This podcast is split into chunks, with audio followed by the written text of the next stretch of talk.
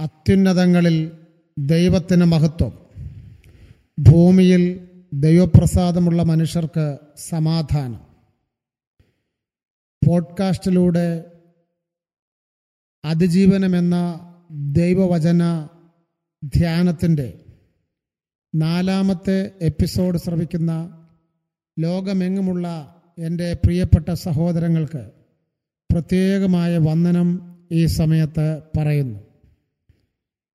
എന്റെ ശ്രോതാക്കളും സ്നേഹിതരും സഹോദരങ്ങളുമായ പ്രിയപ്പെട്ടവർ നൽകുന്ന എല്ലാ നല്ല ഫീഡ്ബാക്കുകൾക്കും പ്രാർത്ഥനയ്ക്കും സഹകരണത്തിനും നന്ദി പറയുന്നു. കഴിഞ്ഞ ദിവസം നാം ചിന്തിച്ച് അവസാനിപ്പിച്ചത് നോഹയുടെ കാലത്ത് ജനങ്ങളുടെ സ്വഭാവത്തെക്കുറിച്ച് പങ്കുവെക്കുകയായിരുന്നു. അവിടെ മൂന്ന് സ്വഭാവങ്ങളെ കുറിച്ചാണ് പറഞ്ഞിട്ടുള്ളത്. ദുഷ്ടത വഷളത്വം അതിക്രമം. ഇവ മൂന്നും ഒരുപോലെ സമ്മേളിച്ച ഒരു പുതിയ നിയമ ക്യാരക്ടറാണ് ലൂക്കോസിന്റെ സുവിശേഷം പതിനഞ്ചാം അധ്യായത്തിൽ കാണുന്ന ഒരപ്പന്റെ രണ്ട് മക്കളിൽ ഇളയ മകൻ. ആ ദൂർത്തുപുത്രനെക്കുറിച്ച് നമ്മൾ ചിന്തിച്ചു കൊണ്ടിരിക്കുകയായിരുന്നു തന്റെ ജീവിതത്തിലെ സ്വഭാവ വൈകല്യങ്ങൾ അതൊന്ന് അപ്പനോട് മത്സരിക്കുന്ന മകനാണ് ആ മകൻ. രണ്ടാമത് താന് ദുർനടപ്പുകാരനായി തീർന്നു എന്ന് നമുക്ക് ലൂക്കോസിന്റെ സുവിശേഷത്തിൽ കാണുവാൻ കഴിയുന്നുണ്ട്. ഈ രണ്ടു കൂട്ടം കാര്യങ്ങളാണ് കഴിഞ്ഞ എപ്പിസോഡിൽ നമ്മൾ ചിന്തിച്ചത്. ഇന്ന് മൂന്നാമത്തെ തന്റെ സ്വഭാവം നല്ല സ്വഭാവമല്ല തന്റെ ദുർഗുണം എന്ന് നമുക്ക് പറയാം. മൂന്നാമത്തേത് സ്വത്ത് നാനാവിധമാക്കി എന്ന് വചനത്തിൽ കാണുന്നു.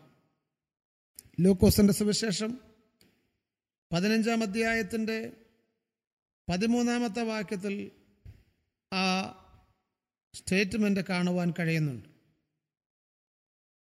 അവിടെ ദുർനടപ്പുകാരനായി ജീവിച്ച് വസ്തു നാനാവിധമാക്കി കളഞ്ഞു എന്ന് രേഖപ്പെടുത്തിയിരിക്കുന്നു. ദൈവം നമുക്ക് നൽകിയിരിക്കുന്ന ഭൗതിക നന്മകൾ നാനാവിധമാക്കി കളയുവാൻ വേണ്ടി ഉള്ളതല്ല. ദൈവനാമത്തിന്റെ മഹത്വത്തിനായിട്ട് ഉപയോഗിക്കുവാനും ആ നിലയിൽ തന്നെ നിലനിർത്തുവാനും വേണ്ടിയാണ് നമുക്ക് നൽകിയിരിക്കുന്ന ഭൗതികതയെക്കുറിച്ച് ദൈവം പദ്ധതിയിട്ടിരിക്കുന്നത്. ഭൗതികത എന്ന വിഷയത്തിൽ വരുമ്പോഴാണ് പലരും പലപ്പോഴും ആത്മീകതയിൽ പരാജയപ്പെടുന്നത്. ഭൗതികമായ വിഷയങ്ങളുടെ മുമ്പിൽ ദൈവത്തിൽ ആശ്രയിക്കുവാൻ നാം ഓരോരുത്തരും പഠിക്കേണ്ടിയിരിക്കുന്നു. നമുക്കറിയാം ലോകത്തിലെ ജനങ്ങളെക്കുറിച്ച് പഠിക്കുമ്പോൾ മനസ്സിലാക്കുമ്പോൾ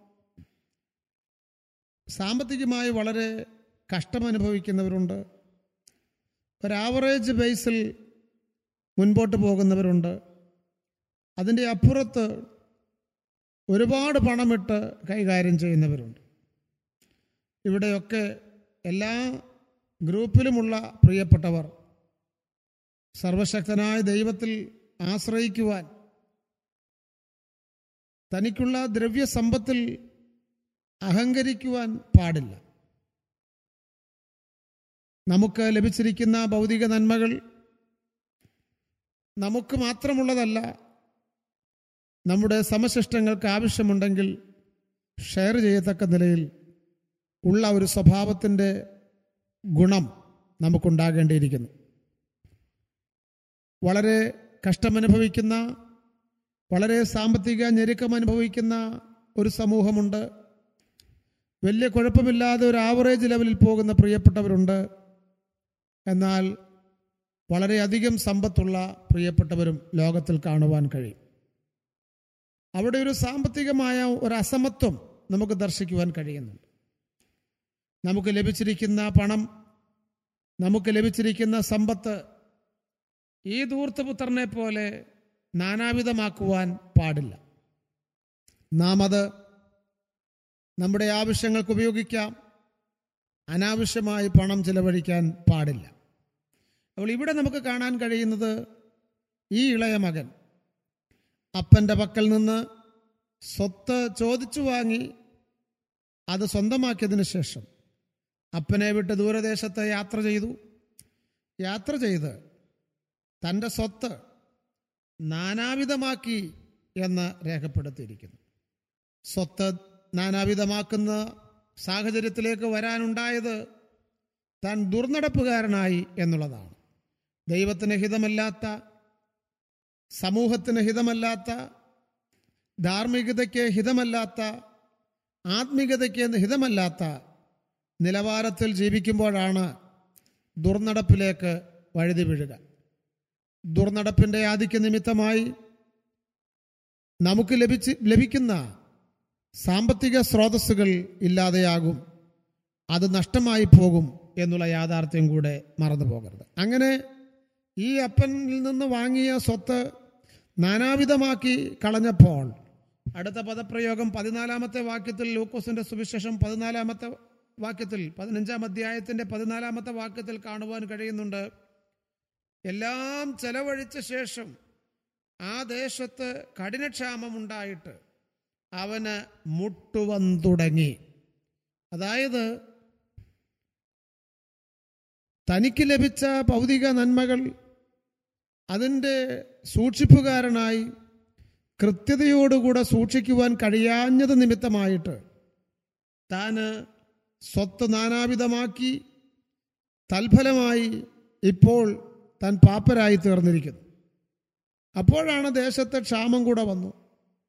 ക്ഷാമം വന്നപ്പോൾ താൻ ബുദ്ധിമുട്ടിലായി എന്ന് രേഖപ്പെടുത്തിയിരിക്കുന്നു.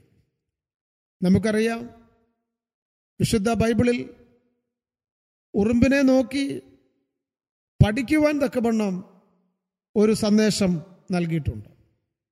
ഉറുമ്പ് തന്റെ സമൃദ്ധിയുടെ സമയത്ത് ഉറുമ്പ് തനിക്ക് ക്ഷാമകാലമുണ്ടാകുമെന്ന് വെച്ച് സൂക്ഷിച്ചു വെക്കുന്നു എന്ന ഒരു ചിന്തയാണ് അവിടെ ലഭിക്കുന്നത്. ഇവിടെ നമുക്കറിയാം ധാരാളം സ്വത്തുണ്ടായിരുന്നു. അപ്പൻ മകനോട് മത്സരിക്കാതെ അത് വീതിച്ചു കൊടുത്തു എന്നുള്ളത് സത്യമാണ്. ഈ മകൻ അത് ശ്രദ്ധയോടെ സൂക്ഷിക്കാഞ്ഞത് നിമിത്തമായി നാനാവിധമാക്കി ഇല്ലായ്മ ചെയ്തു. അത് നിമിത്തമായിട്ട് ബുദ്ധിമുട്ടിലായി. ഇപ്പോൾ നാം സമ്പൽ സമൃദ്ധിയിലായിരിക്കാം. ഇപ്പോൾ നമുക്കൊന്നിനും കുറവില്ലായിരിക്കാം.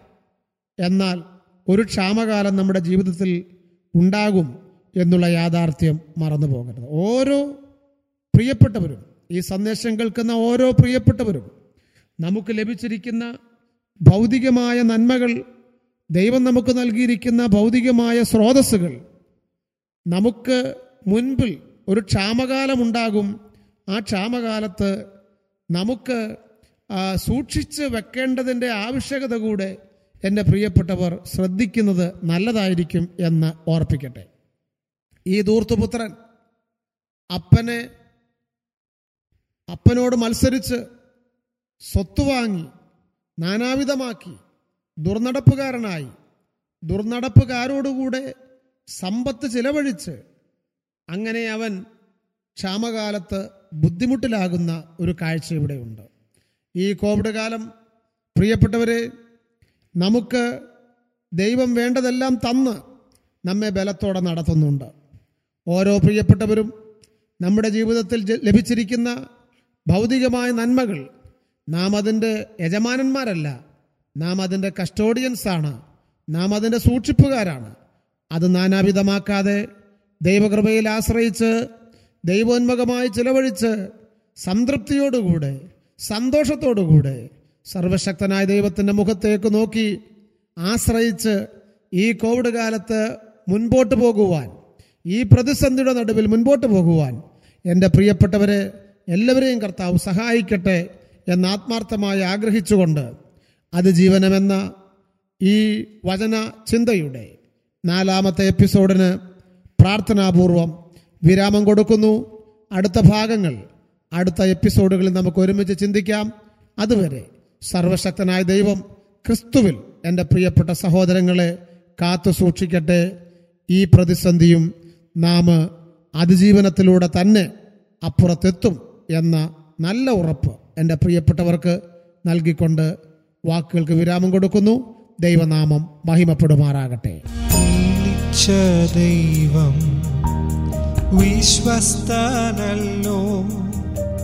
വഴിയിൽ വലഞ്ഞു ഞാനലയാനിട വിളിച്ച ദൈവം വിശ്വസ്തനല്ലോ വഴിയിൽ വലഞ്ഞു ഞാനലയാനിട വരികയില്ല അവനെന്നെ പിരികയില്ല. വലതു കൈ പിടിച്ചെന്നെ നടത്തിയിടുന്നു